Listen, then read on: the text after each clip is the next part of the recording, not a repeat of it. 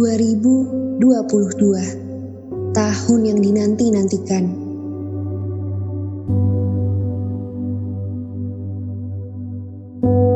Banyak orang berharap agar tahun ini jadi tahun yang jauh lebih baik dari sebelumnya.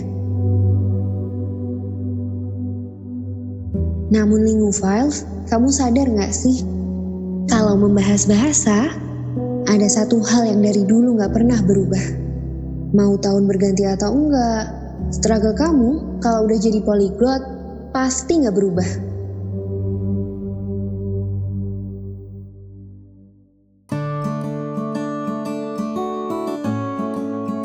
Bener juga ya Linguaphiles, jangankan polyglot yang bisa banyak bahasa, yang cuma 2 bahasa juga kadang aja ada struggle-nya, ya kan?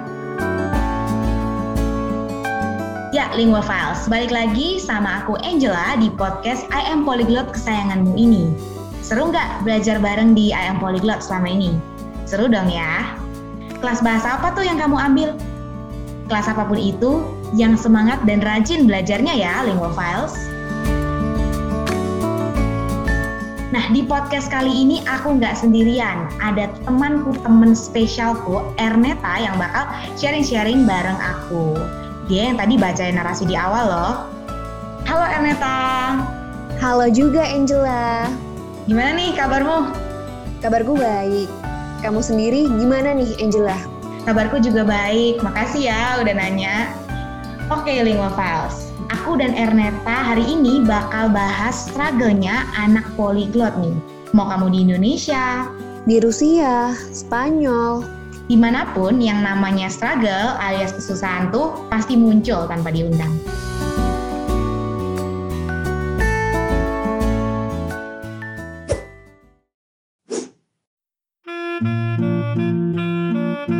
Yang pertama yang aku pernah alami nih, aku alamin sendiri, yaitu kadang-kadang aku ngomong bahasa A tapi dijawab sama orang pakai bahasa B nih. Kayaknya kamu pernah ngalamin nih? Iya bener, aku pernah ngalamin sendiri. Jadi gini, kadang kan aku tuh suka ngomong bahasa Inggris sama mama. Ya sekalian buat latihan lah. Udah aku atur bahasanya baik-baik, gimana cara pengucapannya, supaya bener kan, biar latihan sekalian gitu. Mamaku jawabnya pakai bahasa Indonesia. Padahal kan udah susah-susah ngatur bahasa, berusaha untuk menginggriskan gitu. Wah, sedih juga ya. Padahal udah berusaha untuk menginggriskan ya. Ya udahlah ya, yang penting usahanya kan. Iya benar, meskipun agak sedih ya kadang-kadang, cuman ya udahlah, yang penting usaha. Kamu sendiri juga pernah? Pernah sih, bahasa Inggris juga sama kayak kamu. Kalau ngomong ke temen nih, misal how are you babe? Terus jawabnya alhamdulillah bla bla bla gitu, pakai bahasa Indonesia. Terus ngomong get well soon atau happy birthday beserta wish-nya pakai bahasa Inggris, tapi dijawabnya pakai bahasa Indonesia juga. Nah kan, samaan. Jujur aku juga kadang gitu loh. Tapi ya udah ya, kita harus sabar. Yang penting balik kayak tadi, yang penting usahanya ya.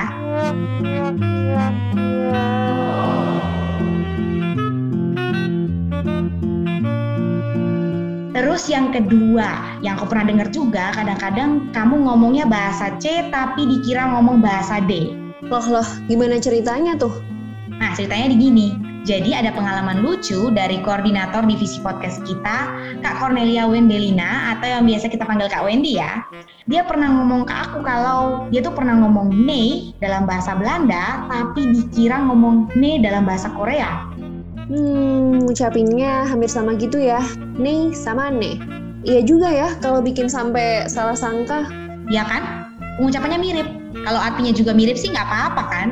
Tapi ne di bahasa Belanda itu artinya enggak atau tidak. Dan sedangkan ne dalam bahasa Korea itu artinya iya loh. Beda arti kan ya padahal. Nah kan beda. Gimana gak struggle tuh? Ngomong-ngomong, habis ini kita belajar apa lagi nih? Nah, habis ini struggle terakhir yang gak kalah nyeleneh ya dari yang tadi-tadi, dan ini menurutku juga super nyeleneh banget, yaitu kadang-kadang kamu jadi kepingin belajar bahasa yang gak nyata, yang adanya cuma di dunia fiksi. Hah? Berarti bahasanya bukan dari manusia bumi, tapi bahasa dari tokoh fiksi. manusia bumi, bahasamu lucu banget. Tapi aku pernah sih, ini beneran bahasa fiksi. Aku tuh pingin belajar bahasa Na'vi dari film Avatar. Ngomong-ngomong, kamu tahu film Avatar kan? Yang tokohnya berkulit biru tuh loh. Oh iya, aku tahu. Aku pernah nonton filmnya. Kan, filmnya keren banget. Dan bahasanya juga menurutku keren banget sih. Tahu nggak sih, bahasa Na'vi ini khusus dibuat untuk film Avatar ini loh.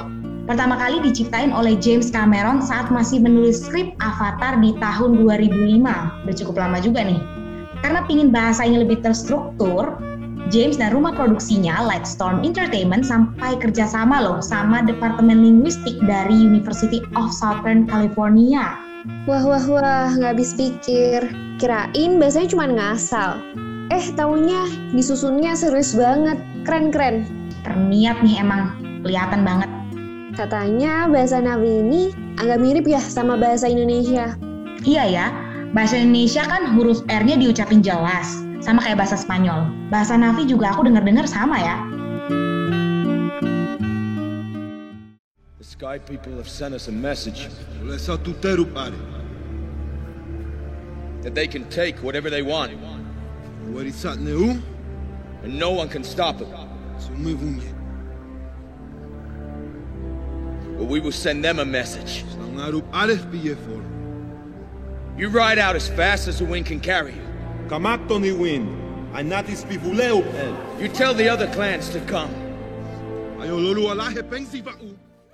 Bahasa ini sebenarnya nggak wajib dikuasai ya, Linguaphiles. Tapi kalau Linguaphiles niat belajarnya, nggak ada salahnya tuh.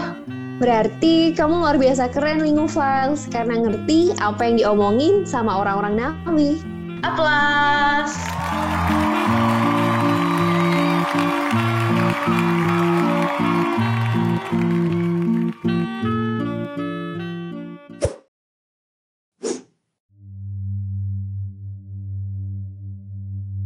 Jika engkau berbicara pada seseorang menggunakan bahasa yang ia pahami, bahasa tersebut akan masuk ke kepalanya.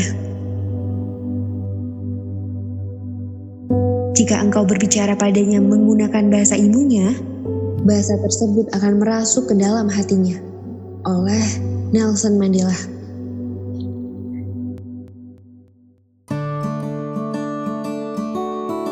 Nah, Linguaphiles, itu tadi beberapa fakta lucu, unik, dan nyeleneh yang biasa dialamin polyglots.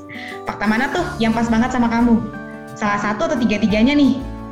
Tenang, kamu nggak sendirian kok. You are not alone. Semua orang yang belajar bahasa pasti pernah ngalamin salah satu atau bahkan tiga atau bahkan hal lain yang struggle-struggle lain. Kami senang bisa nemenin kamu di keseruan di sini. Tapi sayang ya Erneta, kita harus pamit dulu nih. Ya, sedih banget karena kita harus pamit. Tapi tenang aja karena kita masih bisa ketemu di episode lainnya. Oh iya, jangan lupa untuk follow Instagram dan TikTok @iam_polyglot.id dan juga LinkedIn I Am Polyglot. Save juga podcast ini ke playlistmu ya, Linguaphiles. Then, see you next week. I Am Polyglot, tempatnya anak muda bahas bahasa.